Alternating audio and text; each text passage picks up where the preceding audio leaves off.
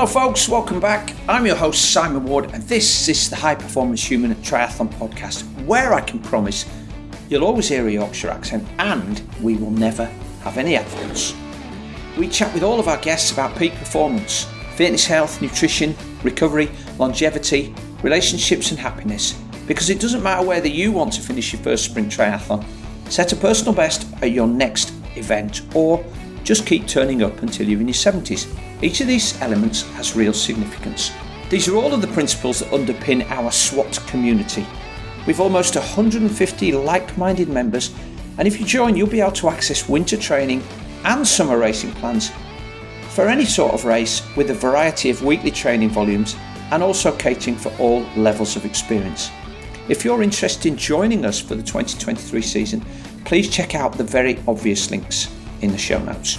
Now, running and how to stay running healthily is at the heart of what every athlete, triathlete, wants to do.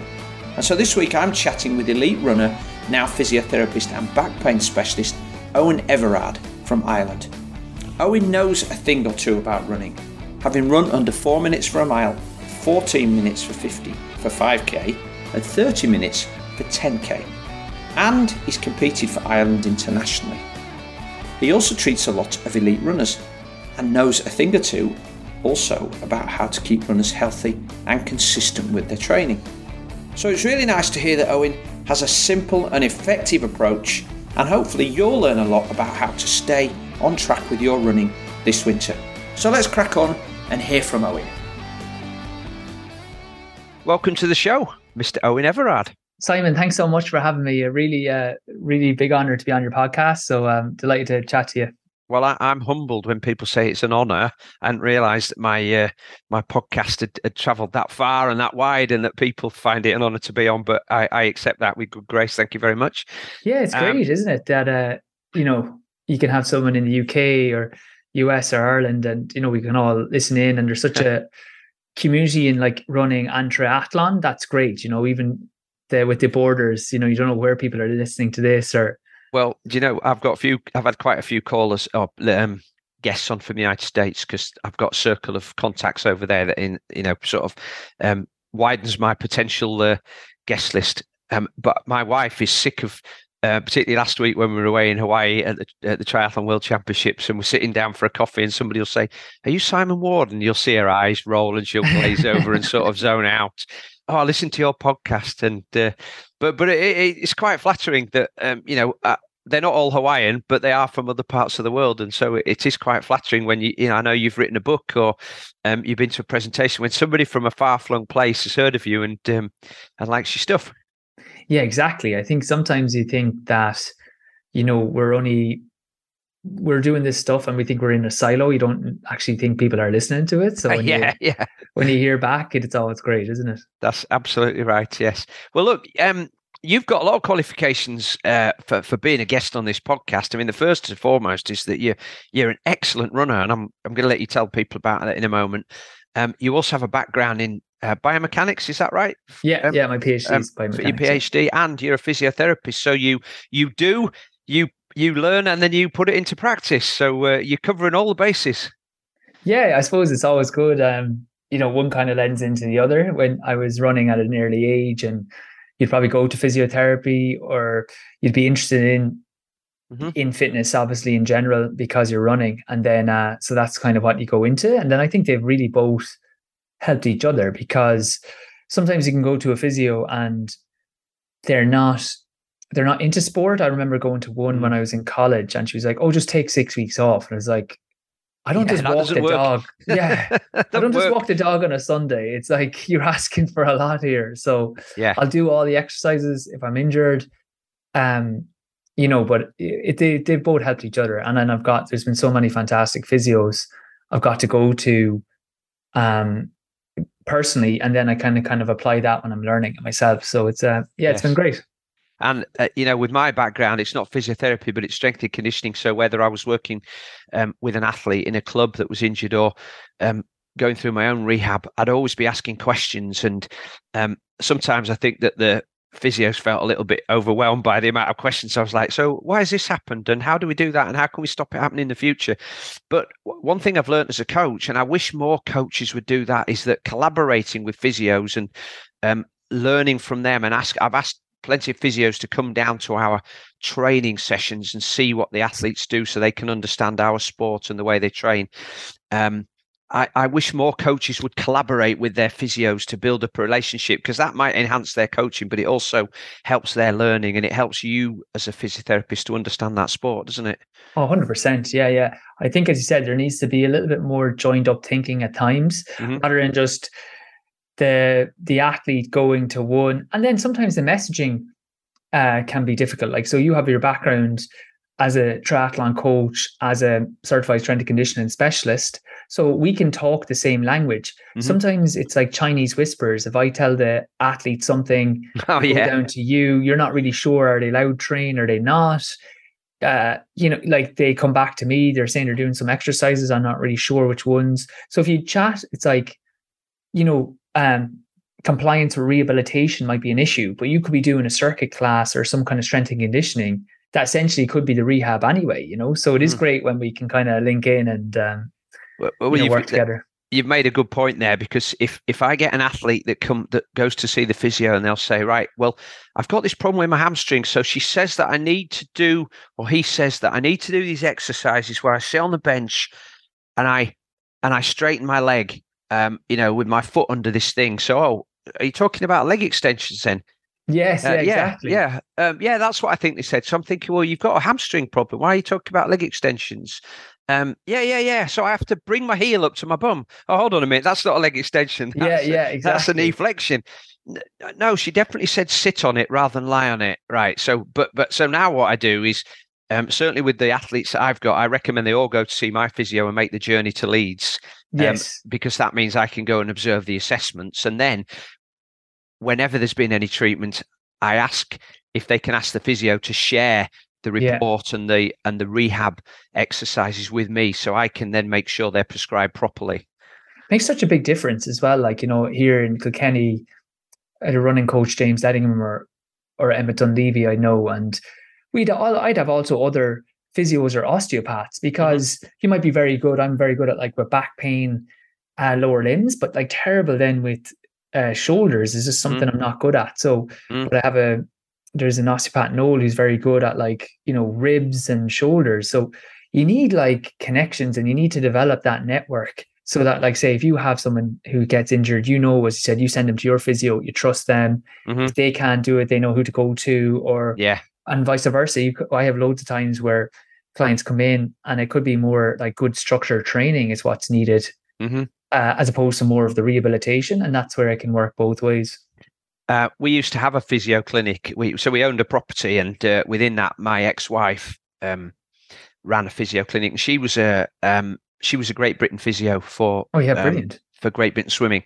So she was really good. You talked about shoulders there. She was really good on upper body yes. stuff, on shoulder stuff, particularly around swimming. So she would get lots of referrals um, from other physios and coaches, but also from um, uh, surgeons who'd done shoulder reconstructions for people because she knew all about the structure of the shoulder more than yeah. anything else. But then, like you say, she perhaps wasn't so good on hamstrings, and but she knew other physios who, like you, they worked with runners, so they were probably more um, more familiar with lower limb issues. Yeah, big time. Like I think that's the key. It's like you need to specialize and have a network around there. Mm. Mm. So, j- just because um, you mentioned when you write a book, um, and I know you've written a little book about healthy spines. Um, yeah. Uh, but t- tell us about your running career first, because you've uh, you've run a well. Firstly, you've run a sub four minute mile. Um, yeah. So yeah. Uh, I, I, would think that if we've got these little benchmarks of things we'd like to do, sub three hour marathon, sub ten hour Ironman, running a sub four minute mile would probably be amongst those. Yeah. So, and I was lucky enough. Um, so I was a decent runner. Um, I've been running for a long time. I think that persistence pays off. So mm-hmm. um, I have a sub four minute mile. I have a kind of one of the other, I've represented Ireland from kind of 800 meters to 10,000 cross 10,000 meters cross country mm-hmm. at a European senior level. Um, I would have, I have basically all the odds, I call them. So I'd have I'm sub sub 340, so I'm 339 for 1500, 358 for the mile, uh, 757 for a 3k, 1358 for a 5k, and 29 right. for uh, 10k. So wow. it's nice little, nice little spectrum to have. The the last the 5ks and the 10ks came when I was a bit older. I, I concentrated more on the mile and 1500 meters, but uh, it's been great to do the the longer stuff and um, really enjoyed it the whole way. You know, we've had, I've uh, go through a lot of stuff as you when you run for kind of 20 years plus at a good level.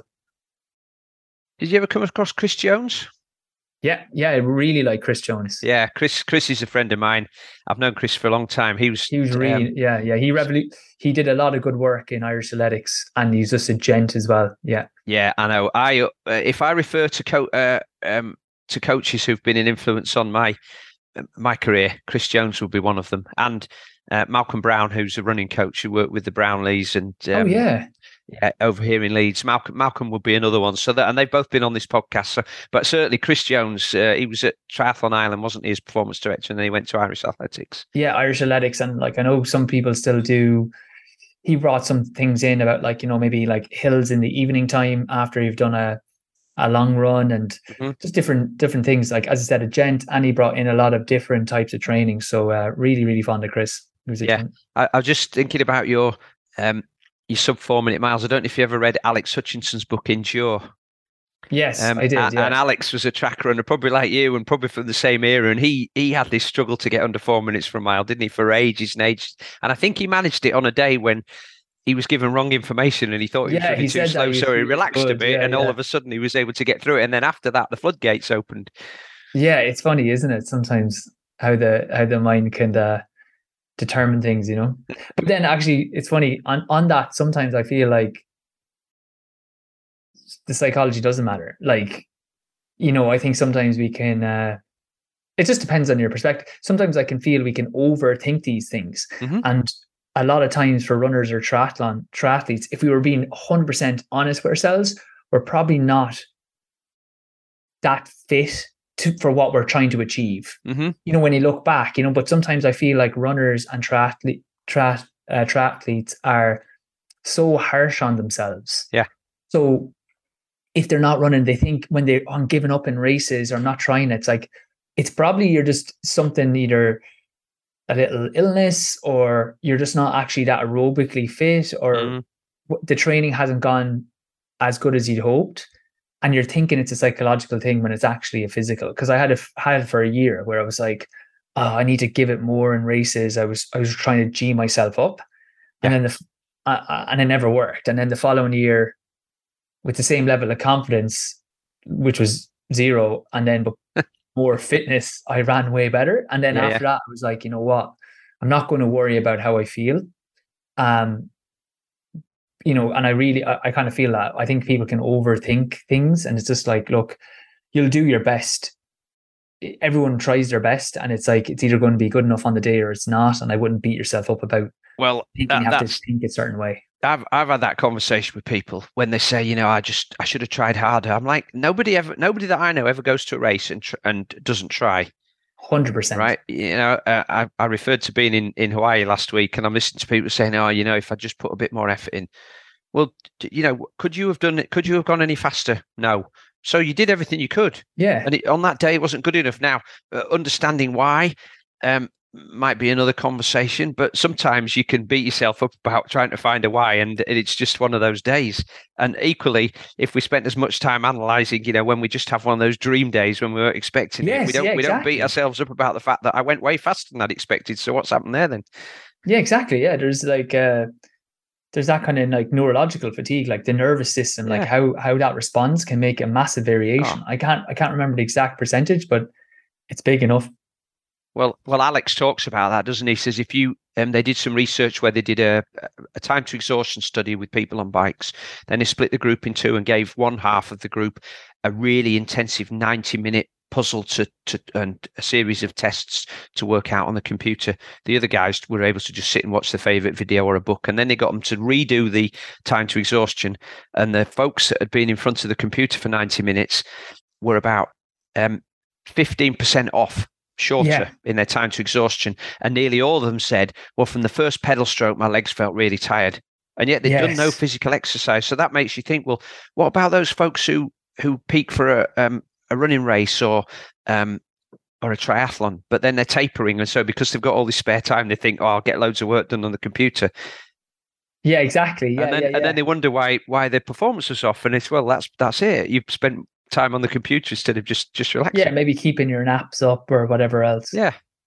And then the thing is not to worry about it either. Do you know, there's a paradox. It's like, do you know, if I listen to things on sleep, I try to do the right things, but then going to sleep can be sometimes like trying to sleep can be like trying to lose your keys. It's it's very hard to, you know. so it, we can overthink about these things as well. I think if, as you said, just try keep things relaxed like you were doing. Yeah. You know, and if you're thinking about it, like I've had it. Conversely, then I've had it plenty of times where I've slept terrible and ran brilliant. Mm-hmm. I've been thinking, and and I've I've literally gone in thinking I'm going to run terrible and ran brilliant. There's not much you can do about it on the day, so it's just like just roll with the punches. There's a you know, there's a song in Les, Mis- Les Miserables, is like that one day more we'll discover what this God in heaven has in store. And it's that thing. It's like, look, you can't really like that's the one thing I've learned as I've gone on as a runner. It's like you don't you can't really all you can do is put things into a pot and hope to God it works out on the day. Mm. And that's all you can do. Like it's you, you can't really control if you're going to sleep well or you're going to be stressed or not stressed. Don't judge yourself for that things. Just roll with it. Because as yeah. you go on, you'll realize I've I've honestly raced in like every scenario. Slept well, slept terrible, felt mm-hmm. great, felt terrible, ate, ate at certain times, at other times, you know, rushed to here, had all day at the race. You like you do you try put in place what work what you feel works for you. Mm-hmm. And then after that, just like, look, you're gonna like you're gonna find out what God in heaven had in store for you after today, and that's all he can do. Yeah, and I, I think um, there's an analogy I use that, that's about getting to the start line. You know, as a coach and, and maybe as a physio, all we can do is help an athlete get to the start line in great shape, and after that, it's in the hands of the gods, isn't it? You know. Yeah, well, that, that's the name of my book. Actually, I don't know if you know that. I have the one called Secrets of the Healthy Spine, and then the it's a free book if people want it. It's just a collection of articles. It's how to get to the line in the best shape possible you can get it just like cheeky plug at everardpilates.com yeah. slash book. But uh, yeah, that's exactly what it's called. How to get to the line in the best shape possible. Because ah. that's all we can do. It's like get there and then yeah. hopefully it all works out. Well, let's let's let's get onto this then, because I know you've got other commitments today. Let's talk about how we get those athletes onto the start line, and and um, let's talk about triathlon injuries, and particularly those related to running. So, um, Alison Rose uh, is my physio. And Alison and I did a podcast, one of the very first ones I did, and she had this idea that, um, based on the people that she's seen in her clinic, of all the triathlon injuries, around 70 to 80% of them are related to running. And yeah. that there are three main reasons for that. Um, inappropriate training, so probably doing too much too soon, or just doing more than your body's capable of absorbing. Um, lack of strength around key joints and muscles, and poor technique. So, what are your thoughts on that? Do you align with Alison, and if so, why? Or do you do you think that there's um there are other reasons? Yeah, no, I, would be nearly 100 percent with her on a, uh, a few of those. Uh, like a lack of strength is big, and then the structure is so important. Like you know, having planned down weeks. And there's a thing called the acute to chronic workload ratio, which shows it's not even the amount of volume you do, it's sudden spikes in the type of training that you do. Mm. So, for example, if you have someone who's getting ready for an Ironman and they're doing that kind of low, slow plodding type of running, they should also just be keep, in keeping in some kind of strides, some kind of like quicker work. So if they go back to say an Olympic mm-hmm. triathlon, mm-hmm. it's not such a shock to the body if they're on the track or they're doing kind of shorter or shorter runs. And then similarly, if you have someone who is doing some of the shorter, like say Olympic distances, or even shorter, like say sprint tries, but they mm-hmm. want to do a half Ironman or Ironman, yeah. well, do a kind of long brick session, like do a long cycle into a long run. Not not obviously what they're doing, but just you know maybe have a ninety minute run in every two or three weeks, having built up from say sixty or seventy, so that when you then go into the block of training, it's not this massive shock to the body where you're playing catch up. So I definitely think the structure, and that's where coaches like yourself, Simon, are so important for people. I do, I, I always emphasize this. It's like you're putting so much time and effort into this. Mm. And like a coach relative is so cheap. Like, you know, like if I asked you, say, if I asked someone to work for me, you know, for the amount of time relative to the the payment, they would be like, they'd actually like laugh or maybe be insulted. but like they'd rather just go out and do it off a, a generic training program or I'll, I'll be okay. It's like give yourself the permission to do your best at the sport. It doesn't matter your level. Because as I said, I've ran at European level, I've ran against the Ingebrigtsens. So someone might look at me and go, Oh God, he's a really good runner. I can tell you at every level you feel like a bit of a fraud. You always mm. there's someone always ahead of mm. you. Mm. So it doesn't matter if you're trying to, you know, complete an Ironman in like say 16 hours, or you're trying to, you know, do one in in sub 10 hours. It's like if you're trying something or you're doing a sprint triathlon for the first time, if you're trying it, I would recommend get a coach to structure things correctly for you. Second thing I would say is, especially as we get older, I would totally agree with your physio. That strength training of some sort is massive. So we do our sports Pilates, mm-hmm. um, which just is target at like the areas that get injured in runners that we do a kind of 45 minute class a week. But it doesn't have to be sports Pilates. If you wanted to do strength training, if you wanted to do, um, you know, anything else that's activating the muscles, because the injuries that people get are all what we call passive injuries the plantar fasciitis, Achilles tendonitis, knee pain, hip mm. pain. Even like if it's a hamstring, it's not a hamstring tear. It's like like a tendinopathy of the hamstring. These are injuries that soccer players do not get. They get like hamstring tears or sprinters because they're using their muscles more. So what we're doing is overloading the passive passive structures, the joints, the ligaments, or the tendons of the body. So running and then cycling and swimming because it's non-weight bearing you, you get away with it a little bit more um doesn't lend itself to activating the muscles so you need to have at least once a week some kind of structured work that allows you to essentially wake up the muscles mm. and then once you've the muscles woken up they'll start naturally taking the pressure off the other they'll start taking the load just going back to what you were saying about um, always keeping a little bit of something in your program. Keep a little bit if you're training yes. for an Ironman, keep a little bit of faster work in there, faster pace work, shorter work.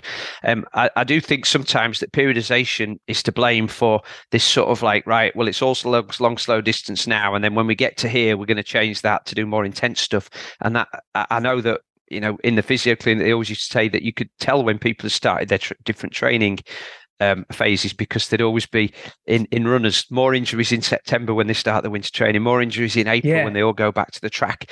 And I and I think what I've learned over the years as a coach is to, you know, the, the the time of the year means that you change the emphasis of certain things, but you always keep something in. So, like you say, I always have some strides in there. I always quite often get people to do a long run, but then maybe stop for four or five minutes and just do some 30 second strides backwards and forwards and then That'd continue with the long run. Um, I always get them to have a long run or a, a longish run at least once a week at a low, at a really easy pace. Um, because just the body gets adapted to that. But I did want to ask you about um, your opinion on multi-directional work because triathlon particularly is just sagittal plane isn't it it's all going forward so swimming and i know there's a little bit of rotation in swimming so and, and we need to include that but there's very little lateral yeah. running when we um, there's, there's very little little lateral movement when we run and so certain you know i think i counted up if you were training 10 or 12 hours a week as a triathlete over the course of a year there's you know several hundred thousand swim strokes several hundred thousand footsteps and you know yeah yeah yeah. many many more hundred thousands of pedal strokes. So if if even if your technique is only 0.1% away from being perfect it's still imperfect imperfect for 500,000 yes. steps. Yeah yeah yeah. and, and that can build up and so those muscles that we're using get really overused and the and the muscles that help to move you laterally or to to change direction are, are underused um, yeah. So, what are your thoughts on on uh, runners and triathletes, including at least once a week, maybe in a warm up of some multi directional um, maybe ladder and, and hurdle work like the soccer players would do. Yeah, I think it's a great idea. If you get people to do it, it'd be brilliant. Like what you could do is like a little karaoke, which is like Mhm. essentially karaoke or Yeah. grapevine. So one foot in forward, one foot behind. Yes. and just add that in. As you said, a good time to do that is in the warm up. Mhm. Whereas what we would do is like maybe high knees, bum kicks, but keeping the knees out in front. Yes. kind of emphasize that good mechanics. yes. Side to side actions, as you said, for the groins, and then you could add in a couple of like the karaoke's where you're trying to lift the front leg, bring it behind, or if they would do hurdles, that would be brilliant. As I Mm. said, just to add the key thing that uh, can cause an injury is a lack of variation. So, as you said, you're doing the same, especially when people go into a similar block. Like the strides work well because they're even just opening up the legs, they're activating the muscles more. Whereas, like if you're constantly just going out doing the same kind of training in the same range of motion, it's not it's not going to help. Like it's going to, as you said, overload Mm. those certain areas. So you just want to add that little bit of variation in.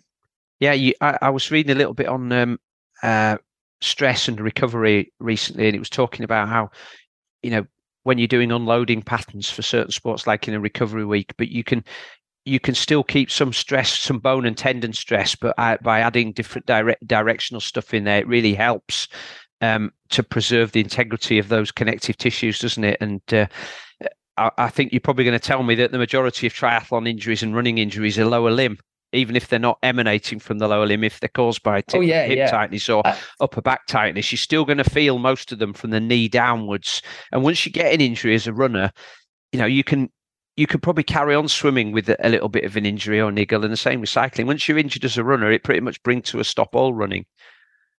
Uh, depends.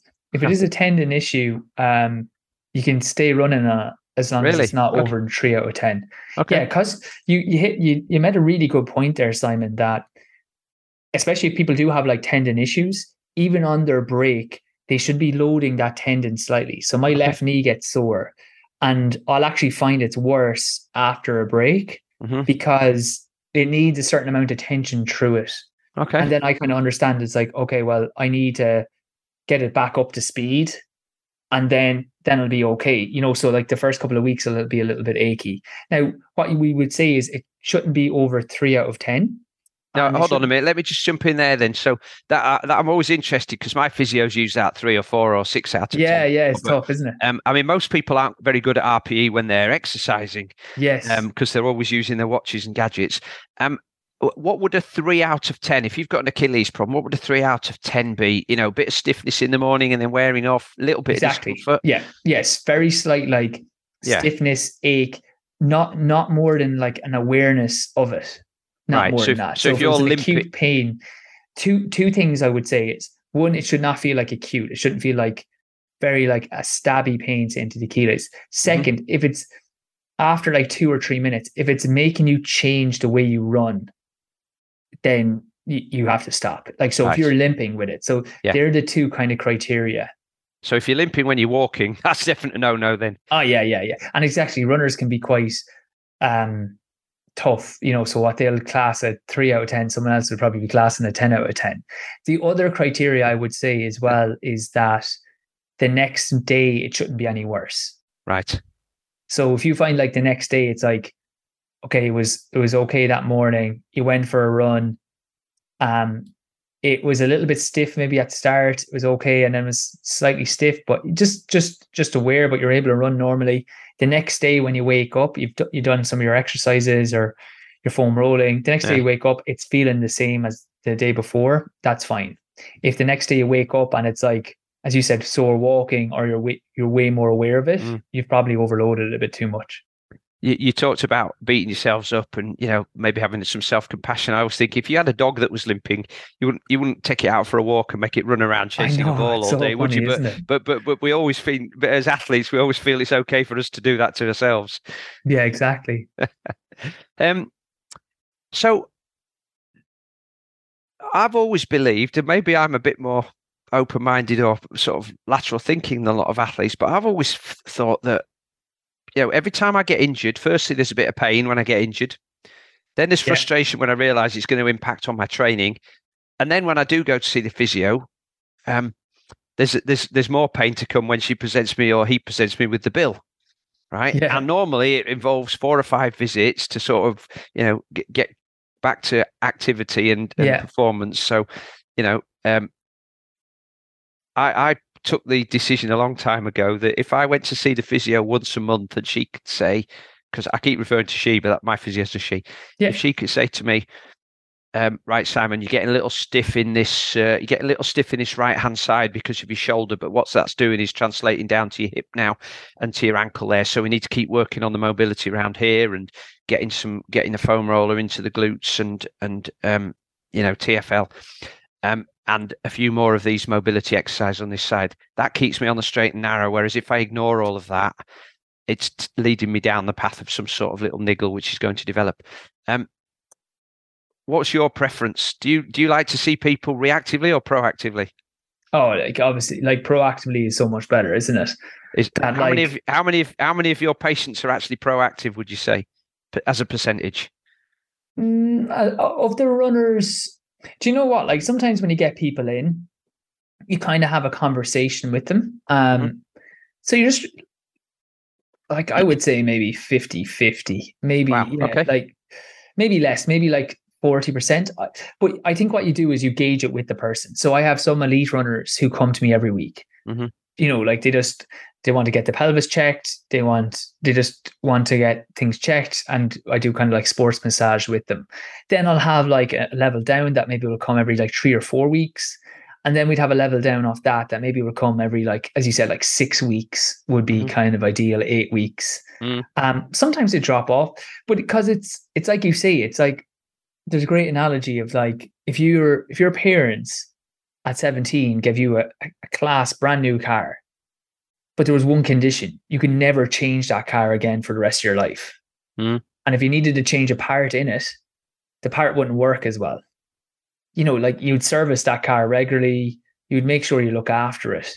Well like our body is kind of like that car. You know if you need to replace a knee it isn't going to work the same. No, like and it's you know it's going to be so a lot more painful than paying for your car uh, uh, Exactly, um, starter motor replacing as well, isn't it? it's like you say as well. It's like if you get an injury, one you're out, and then two, um, when you're out, and then two, you're um, you're going to be like about four sessions probably getting back. You know, whereas if you're going once, you're kind of like addressing these things. Like, and that's what we do with the Pilates. It's like Yeah. it's harder. Like that's that's why I came up with that because I found that when people were rehabbing, um, they were fine when they were injured, and then once the pain went away, they stopped Yes. completely. And then I'd see them in like that's just a normal person say Mhm. come with for an injury, not people who are you know regularly running. But um, they come back, and I was like, "What are you doing your exercises?" No. So then I came up with that sports Pilates. So at least that Mm. you're do, they're doing something once a week to try, and we have a couple of like foam rolling and myofascial release techniques that they can do for their particular area that gets tight or sore just to stay on top of it it's you know again another analogy it's like if it's snowing outside i can go out with a brush you know every so often and brush it away or i can wait three four days and have to get a, a, a shovel Yeah, keep definitely keeping on top of things seems to be a, a way more sensible and nice uh, approach. And and like you said, if if you need four visits, um, if you that's were going once, That, that's exactly. If you were going every month, that's four months. Whereas the likelihood is, if you are going every month, you're probably not going to get injured at all. Or and if you do, it's going to be quite minor because the the physio and yourself between you, you've probably spotted that there's Yes, something exactly. something occurring that needs attention. Then, um, so how? But how do you find the right physio then? Uh, because I guess that uh, unless people hear of you from word of mouth or they've picked up your book, uh, you you might be outside of the sort of bandwidth of a lot of people. So how how oh yeah no and i don't really take on people so. No so for some for somebody who's somebody who's listening to this who's thinking "Ah, actually that makes a great deal of sense. So i'm going to try and find a physiotherapist. How you mentioned earlier about the physios that don't really um, know about running and so they just say well take six weeks off if you've got a sore knee which, Yeah, yeah, isn't yeah. going to work so how do i find somebody that's got the right level of skill and empathy um uh, or for me I, I- think I think there's two things I'd say. One, you kind of hit it at the start, um, where it's like if you've if you've chatted to other people in the club, like runners and triathlon triathletes, we are picky. Like we want if we're Mhm. not getting back, Yeah. You'll, you'll find soon enough. So if someone's been in the sport long enough in your area, they'll have someone. The second thing is if you have an injury, I always say like a three, there should be a three session rule. So, you know, if you're not seeing any improvement after three sessions, I would be moving on to someone else. Okay. Those two things, and don't be afraid, you know, to move on. Like, don't, like, like sometimes we can feel, and that's the problem, we can feel like, oh, we have to keep going back mm. uh, or feel committed. The person, if they, if they're doing a good job, now that's not like that you're completely injury free, but you should be like, okay, I'm on the right lines. It's feeling a lot better. It's been explained to me what's going on. You know, if you have if you have a bad Achilles tendonitis, for for example, like a bad one to stop it, you you're going to be out for 12 weeks. There's no there's no getting away, away from that fact. Mm. Um, you know, if you, if you're coming back from like say a, knee surgery or something like that, you're going to be out for a while. But you should be seeing, say, with the Achilles tendonitis, you should be feeling better. You should be feeling it's getting stronger and getting better and have a plan towards where okay we're back kind of easy jogging in eight weeks and and building back into that place yeah yeah okay so definitely word of mouth um word of mouth and then three sessions and I, I, again there's something i always think is if if you don't have a physiotherapist that you know you can go to when you get injured and you're suddenly looking through looking around pages on the internet trying to find yes. somebody a you're more likely to make a decision that means you end up with the wrong person and b if you're not already on their list like you know like you said somebody you don't take on any new patients so i guess that um, anybody ringing you is going to have to keep searching so yeah, it's exactly, always yeah. it's always worth doing this search for a physiotherapist before you need them so that when you do need them it's much easier for you to pick the phone up and make an appointment Hundred percent, exactly. Yeah, yeah. And as you said, it's we kind of mentioned at the start. It's important just that you get your network kind of in. Mm-hmm. Do you know, like, so if you know that, okay, I'm going to kind of specialize with back pain and the kind of leg injuries, it's like, okay, no, there mm-hmm. you might have, as you said, your ex-wife is like she was good at shoulders. Like, you know, I've gone to so many. I know I'm a physio as well, so I'll just be interested in what people are doing. But I've gone to, even as a runner, I've just gone to so many physios like so many. If I hear of anyone, I go because it just puts my head of like, okay, what are they good at? Hmm. Um, some people are really good at diagnosis. Like if I need, is this something that needs I need to stop? Uh, I need to know what it is. Some people are really good at treatment. Like I'm just in acute pain or they'll they'll just do something to really get it better. And then other people are really good at like rehabilitation and making sure like an overall plan. And there's a bit of trial and error, but you know, you're going to be feeling better anyway after it. So let's talk about the mechanics of running then. Yeah. Um, because triathletes, I don't know what runners are like, but triathletes are always like wanting to tinker with the technique and um, writing. An, if if somebody was to write an article in a running magazine or triathlon magazine about technique, everybody's all over it, and then they start yeah. trying to analyze their own thing. Um, so let's talk about running mechanics first. And one of the big things that I hear people talking about is, well, I mean, look at Alistair Brownlee. He's a forefoot striker and he's been a double Olympic champion. So there's obviously something in that. And, and a few years ago, the pose technique was very, very popular. And um, and then I hear people saying, yeah, but look at so and so. He's a heel striker and he's, uh, you know, he um, he breaks records here. Yeah. Um, so they're constantly trying to change. Should we should we uh, should we worry too much about what our our stride mechanics are like, or should we be thinking about other things like our overall body biomechanics? Yeah, it's a great question. Uh, no, you shouldn't really. Well, look, I'll I'll put it this way. Um, there's only three things that make you better at running uh, as a preface. Okay, so lactic threshold, VO2 max, and then running economy. Like how smooth you were saying, if you're off by a bit, that is a that is a discerning factor. Mm-hmm. So I'm not dismissing like run, running mechanics, and I'm a, biome- a biomechanist anyway. So um, it is important. Now, where I do have an issue is everybody's looking for this silver bullet. Mm-hmm. Um, and the more like i said i have a phd in biomechanics but the more i've learned about the body the more i'm convinced daniel personally that you you can consciously change something without it causing issues. So what i mean is that like you sh- the best thing you should do is give your body the building blocks it needs to do well. So you should have good mobility you should have good movement mainly in your ankle your hip and your upper back and your shoulder joint. You should have good stability, like balance in your arch of your foot your knee, it shouldn't buckle in or out. Uh, hip should have good stability anyway, and then shoulder blade. Okay, so even if you were just doing mobility work there, stability work on, on your core, obviously your lower um your lower back. Then lastly, so you have mobility, you have stability, like activate and switch on the right muscles, kind of mm. like what we were talking about. And then the last thing is called motor control. It's like like the, you were you made a good example, like you know the side drills, mm. um, different running drills. So I'm, I'm I would definitely put those into my program. As we said, we do the Pilates once a week to try give you the mobility and the stability that you need, and it's it's a great injury prevention one anyway. And then after that, just do your strides and never ever ever think about trying to be on your toes or keeping your head st- like in the in a drill make the drill so let's say you're focusing externally. But i've seen people get into serious trouble. I'll give you a good example. We had a guy he was he came he was a silver medalist in under 20s europeans.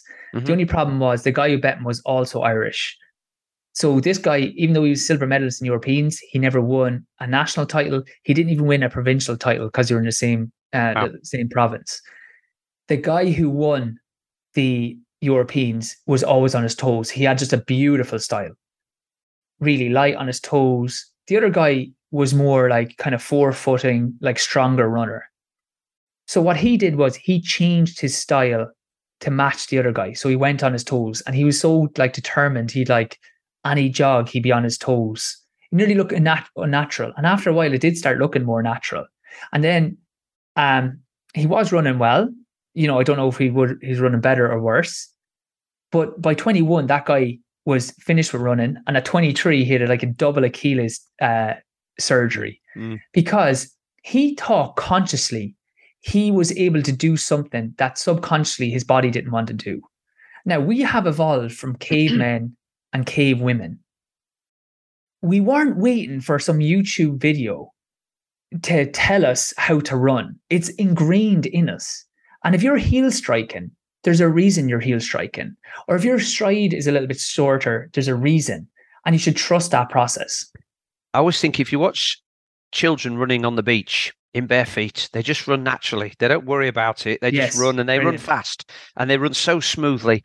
And then as we get older, we had all these layers of tightness and stiffness in. Most of them are caused by lack of movement, poor posture, sitting down all day, and yes. and tightness that occurs around some of those joints and muscles, and and maybe also lack of stability because we're not supporting ourselves and, and we're not we're not maintaining that sort of mobility and stability, and, and so it's it's it's poor movement practices and poor habits that we pick up as we get older in our life that lead to us running in the way that we do.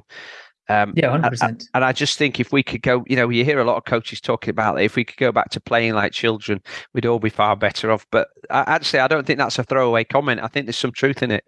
No, definitely. And if you think about the way a child develops, they're they're born with mobility. Mm-hmm. So they, you know, they can put their toe in their mouth, in their yeah. in their mouth. They have a lot of mobility.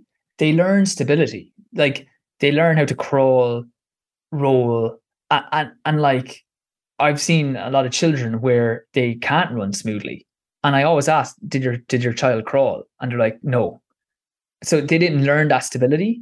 Mm. And then it, it manifests in um, issues later. And then the motor control is they just practicing. They're just uh, they're just they stand up, they fall, they stand up, they fall. There's always a coffee table there to bang the head off. Yeah. Um, but they're they're programming this. Yeah, exactly. And then head scars. Then, uh, scars, yeah, we'll compare. And then, as you said, what they get is variability in their movements. Like we do it less, but you know, me and you, we would have. You're going up a th- uh, tree. You're playing different sports. You're basically programming different things, so that when you do see a child who's graceful, they're like they have all these components, mm. and as you said, we're designed to move. We're designed to be healthy. So it's given the building blocks. But sometimes you see people don't want to do the work.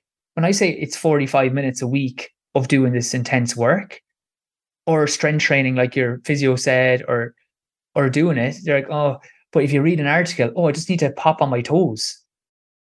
That's fine, you know. Mm. Uh, so it's that it's that kind of thing sometimes that um can cause the issues. When we're introducing, you, you've mentioned mobility and strength. Now you've talked about your Pilates. I, I go to yoga, and I, I you know, Brilliant. I was one of those late starters, but but Louisa and the other physios have encouraged me now to the point where I do 45 minutes every morning of different movement practices. And oh my god, that's great. Yeah, and, and I almost now it's like brushing my teeth, and if I don't do it, I feel like a, a little unclean when I go out. Yeah, yeah, yeah, great. Um, so uh, I've, I've been late to this, but um, I coming from a strength background, I've always thought that people should get involved with strength first, particularly as we get older. You know, it's one of the things that we lose with age. But another coach encouraged me to think about mobility first because if you've got limited range of motion in, say, the upper back, and you keep doing pull ups to develop your lats, you're still only moving and gaining strength through a limited range of motion. So, what we should all try to do first is to get a, a better range, you know, the the best range of motion that we can have, so we can use the muscle through its full range, and then add strength on top of that. Yeah, that is like as you said. There's two things I'd say to that. The first is that that's the order it goes in. Mobility first, because you need to get the range right. of move. You'll always be able to move. That's why we can limp. So, say, say if you can't move through your hips, and yeah. I do loads of core stability, you'll always mm-hmm. be able to switch off those core muscles and move mm-hmm. through your back. Mm-hmm. Like, you know, if there was a if there was a 50 euro, 50 pounds on the ground, even if I've tried to stop you moving through your spine, if you physically can't move any other way, you'll you'll get down to pick that. Yeah. Pick that up. So but the other thing I would say is that um like say in our sports pilates, that's what we try to do. It's like trying to combine the both of them. You know, like that's okay. absolutely brilliant that you 45 minutes, like you do it every day. And if, if I was that, I would definitely have, say, mobility practices. And we give like mobility routines in our program. Mm. But for most people, it's like just kind of combining the two. Yeah. Because I w- if you do all mobility and then you're not doing any stability or strength, that's not going to be good either. Um, So I think having a combo of the two is is the mm. best. Mm. Yeah. So, um, and for runners, then, what what are what are your preferred methods of developing strength? I mean, when when we talk about strength, most people think, well, if I'm a runner, I need to get strong legs, so I should be going in the gym and doing squats and deadlifts and maybe some lunges. Um, do you have any thoughts on that? Uh, yeah, like I we kind of go from a ground up approach. So we like, as you said, the first thing once we're getting good mobility back in the um in the hips, I'll send on a, a link with just some of the key exercises I think are good for for triathletes. So you can see kind of some of the movements. We have, we have a free trial of that sports Pilates. I can put that in the link. It's Everard Pilates slash sport free trial. Mm-hmm. They want to check it out. But um yeah, like I would say doing like say your bridging, your glute clam work, your kind of bird dog or superman work, some of your hip openers and ankle mobility drills, and then mm. then getting into, as you said, once those muscles are activated, it can kind of activate the core and you have good body awareness moving into like that. Um you know single leg deadlift is probably my favorite exercise mm-hmm. for runners. Yeah me, me too. I, yeah. I, particularly like I've, I've started doing um like an arabesque movement now which is great for balance. Yes uh, it's great for poise. So it's uh, but i go from a um a staff position. So what standing on one leg knee raised um straighten my leg out into an arabesque with my arms wide open, try to get as far forward but balanced on my feet, and then go back into a reverse lunge and then come back up and create that as a movement pattern. So That's I'm getting ev- I'm getting everything in there. You know, I'm getting that balance. I'm getting some sort of um, posterior chain control as well, and uh, and then I'm getting that, some of that single leg strength. Um, but it's a very simple movement. It requires no weights. Um, you know, you uh, you measure your performance by just seeing how much better you're getting on the balance, don't you? Really, on that one, rather than being able to lift more weight. Well, what's great about that is it's a self-limiting exercise. Yeah. Um, skipping is the same. I love those because if you can't do it correctly, you can't do it. Yeah. Whereas, like, I like actually squats as well. To be fair, um, lunges. If you have any SI joint problems, I wouldn't go with that. But uh, otherwise, grand. Um, but you can do them with poor technique if you try that single leg deadlift or you try that arabesque movement, you'll just fall over if you can't do it. Yeah, yeah, so absolutely. Until you can do it correctly, you can't do it. Mm. It's the same with skipping. I love skipping because you're going to keep hitting the hitting the rope. Or if you're trying to do jumps and landing, you can do that and get yourself into trouble. Um, because you might not have good technique or you might not have the strength built up. But if you're you're constantly hitting the rope and you have have a set time of like a minute that you're doing it for or two minutes, mm. well, you might only get 10 jumps the first day and you might get 12 the next day. And then good couple of week, uh, you know, couple of Mhm. weeks or months later, your legs have developed, um, and you have coordination, and now you're doing 50, 60, 70. I love I love skipping. I, I you know w- I know we're going to talk about running economy and plyometrics, and for me, plyometrics is the most basic type of. Uh, sorry, skipping's the most basic type of plyometrics you can get. That's all I was going to Um, mention there. and uh, it, but it's just fantastic for timing. It's fantastic for concentration. It's almost you have to concentrate because if you don't, particularly if you're using one of them um, he- heavier weight wire skipping ropes, every time it whacks you on the back Yeah, of the leg, does hurt. it hurts, doesn't it? So you want to avoid that.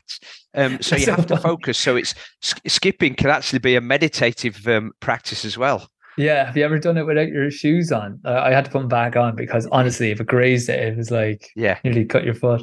Um, yeah, and that's all. That's all I wanted to mention on plyometrics. Sometimes we think it can be a big deal, but there was a great study that looked at the influence of sk- uh, skipping. So some people did Yeah.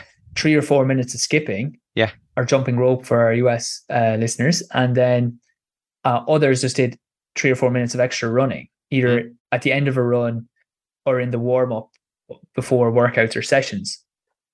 And they found that the group that um the group that did the skipping improved their like squat jump, their counter movement jump by Wow. about 13%, about 10%. Yeah. Yeah. And there was like a 3% improvement uh, and like ankle stiffness, all the things associated with plyometrics. And they actually had a 3% improvement in 3K times versus a 1.5% improvement in the running group who had no improvement in their plyometrics. So I just Wow. have my skipping rope in my car, take it out once a week or twice a week, just do a little bit of skipping, and it's no extra time. I just come back to my car. If I'm going for, a 60 minute run, I'll come back Yeah. at 57 Yeah. minutes, do three minutes of skipping, like do maybe a minute, Mhm. take 10 seconds off, do it again, and I go double leg for 20, single for 10, single for 10, and then alternate between the 2 Mhm. um, for for 20 and try to do that three times. But as I said, if you if you if you keep hitting the rope, once the time is up, the time is up. Don't keep going to hit that distance. You're Mm. not ready for it yet. I think that runners and triathletes could probably do a lot better with their warm ups than just going out and running for 10 minutes while they're ready. You know, this, I, I think this is a great opportunity for us as coaches and physios to encourage people to do the strength and mobility. So if you've got a 50 minute run planned, run for 40 minutes, but spend the first 10 minutes doing a little circuit where you're slowly building your heart rate up, but you're doing some m- different movement Yeah, patterns. You're doing some lateral stuff, you're doing some ladders, you're raising your heart rate with some skipping, you're doing some maybe those squats and and some sort of more aggressive mobility type body weight strength stuff. And um, it, will just be a way more effective uh, it, it'd be a way more effective warm up than just going yeah, and run. even even for performance, as you said, you'll probably see better improvements. Yeah. Um, so one of the things I know you wanted to talk about was uh, some of the strategies that runners can take, try and uh, endurance athletes, let's say, to avoid or m- minimize injury. I guess some of the th- if if we introduce some of the things we've talked about in this conversation, that Yeah. would help. Uh, is there anything additional to what we've uh, covered today that you might add in? No, I think this has been great. I think like the key things that we've said are like that variation in your training. Have structure. Do you have like a down week planned? Um, are you adding variation, like having strides in there? Do you have maybe one day of of um kind of strength work or Pilates or or something that's changing the changing what you're doing? Mm. Now you said Simon, as I said, in our course we do it say once a week because I just like getting it done and then it's done. But if you wanted to do that, say 10 minutes in your warm up, that's brilliant as well. It doesn't it doesn't have to be a certain way. It's Mm. just adding that in. I think, as you said, having the strides for our variation and then keeping in some of the looking at the whole year, as you were saying, there you actually said a great Simon, where it's like there should be an emphasis, but not that be the sole thing. So if you're getting mm. ready for a longer event, yes, that's the emphasis. Of course, you have to do the longer stuff, but include strides, include maybe one session every two to three weeks that has a kind of quicker component. So it's not a big transition back to, say, a track. And identically the same thing. It's like if you know you're going to be doing a marathon, say in the, you know, marathons are roughly around now or in the spring, add in a, a longer run every two or three weeks just to keep um uh, keep that in there. Yeah. So I think I think if people started doing those things, they'd see a big improvement. Mm. Uh, so as we wrap up, then, apart from those injury tips, um, any other summary factors that our listeners can take away? I mean, I, I really like the diversity and um, you know the variety. I think whether I'm writing about um, nutrition, whether I'm writing about strength training or mobility, or just keeping fit in general, diversity and variety comes up every time. Um, getting the basics right seems to come up in every. If I was to give people lists of guidelines yeah, for all 100%. these things, getting the basics right will probably be occupy the top spot in nearly every list of recommendations. Oh yeah, it's exactly. There's no like magic bullet, and that's what we're really saying about the like the running technique. Like everyone wants there's no magic bullet there's just getting solid training in at an appropriate uh, volume doing a little bit of the extra work and that gets results you know and you could be by the time you've actually tried chase these different magic bullets you would have found that you know you would have nearly been there if you had done this the consistent training yeah. Well, Owen, it's been fantastic to catch up with you. Um, Simon, thank you so much for having me on. You've mentioned a couple of things that we can post links to in the show notes. Your Pilates yeah, brilliant. And, I, and I have, stuff, yeah. yeah. exactly. I have um, a, a, free book. It's just a collection of articles on training or injury prevention advice, and it's you can get that at Everard E V E R A R D Pilates P I L A T E S dot com forward slash book. And then we do have free trials of our sports Pilates. You try it for a week um, see mm-hmm. if it's for you. And we'll start that in November mm-hmm. again. And that'll be everardpilates.com forward slash forward slash sport free trial. So uh, yeah, thanks so much for having me on, Simon. Really appreciate that. You're most welcome, Owen. Um, and if you're ever over in Yorkshire, please come and say hello. It'd be great to do an in-person workshop for some of our listeners, maybe. Yeah, there's a couple of good races over there. So uh, the Abbey yeah. Dash and yeah, coming up soon, actually. Yeah, yeah, yeah. Mm, cool. Week. Okay, Owen, thanks so much. Um, Thank appreciate so much, that, and uh, we'll speak to you soon. Take care. Thanks again to Owen for joining me on this week's High Performance Human podcast. As usual, there are links to all of today's discussion topics in the show notes below. To make sure you don't miss any episode in the future, please go to iTunes, search for High Performance Human Triathlon Podcast, and click the subscribe button. Also, don't forget to check out those links for joining up with our SWAT community. It really does represent great value for money from triathlon coaching for you this winter. Okay, that's all for now. Have a great week, and I will see you on the next episode.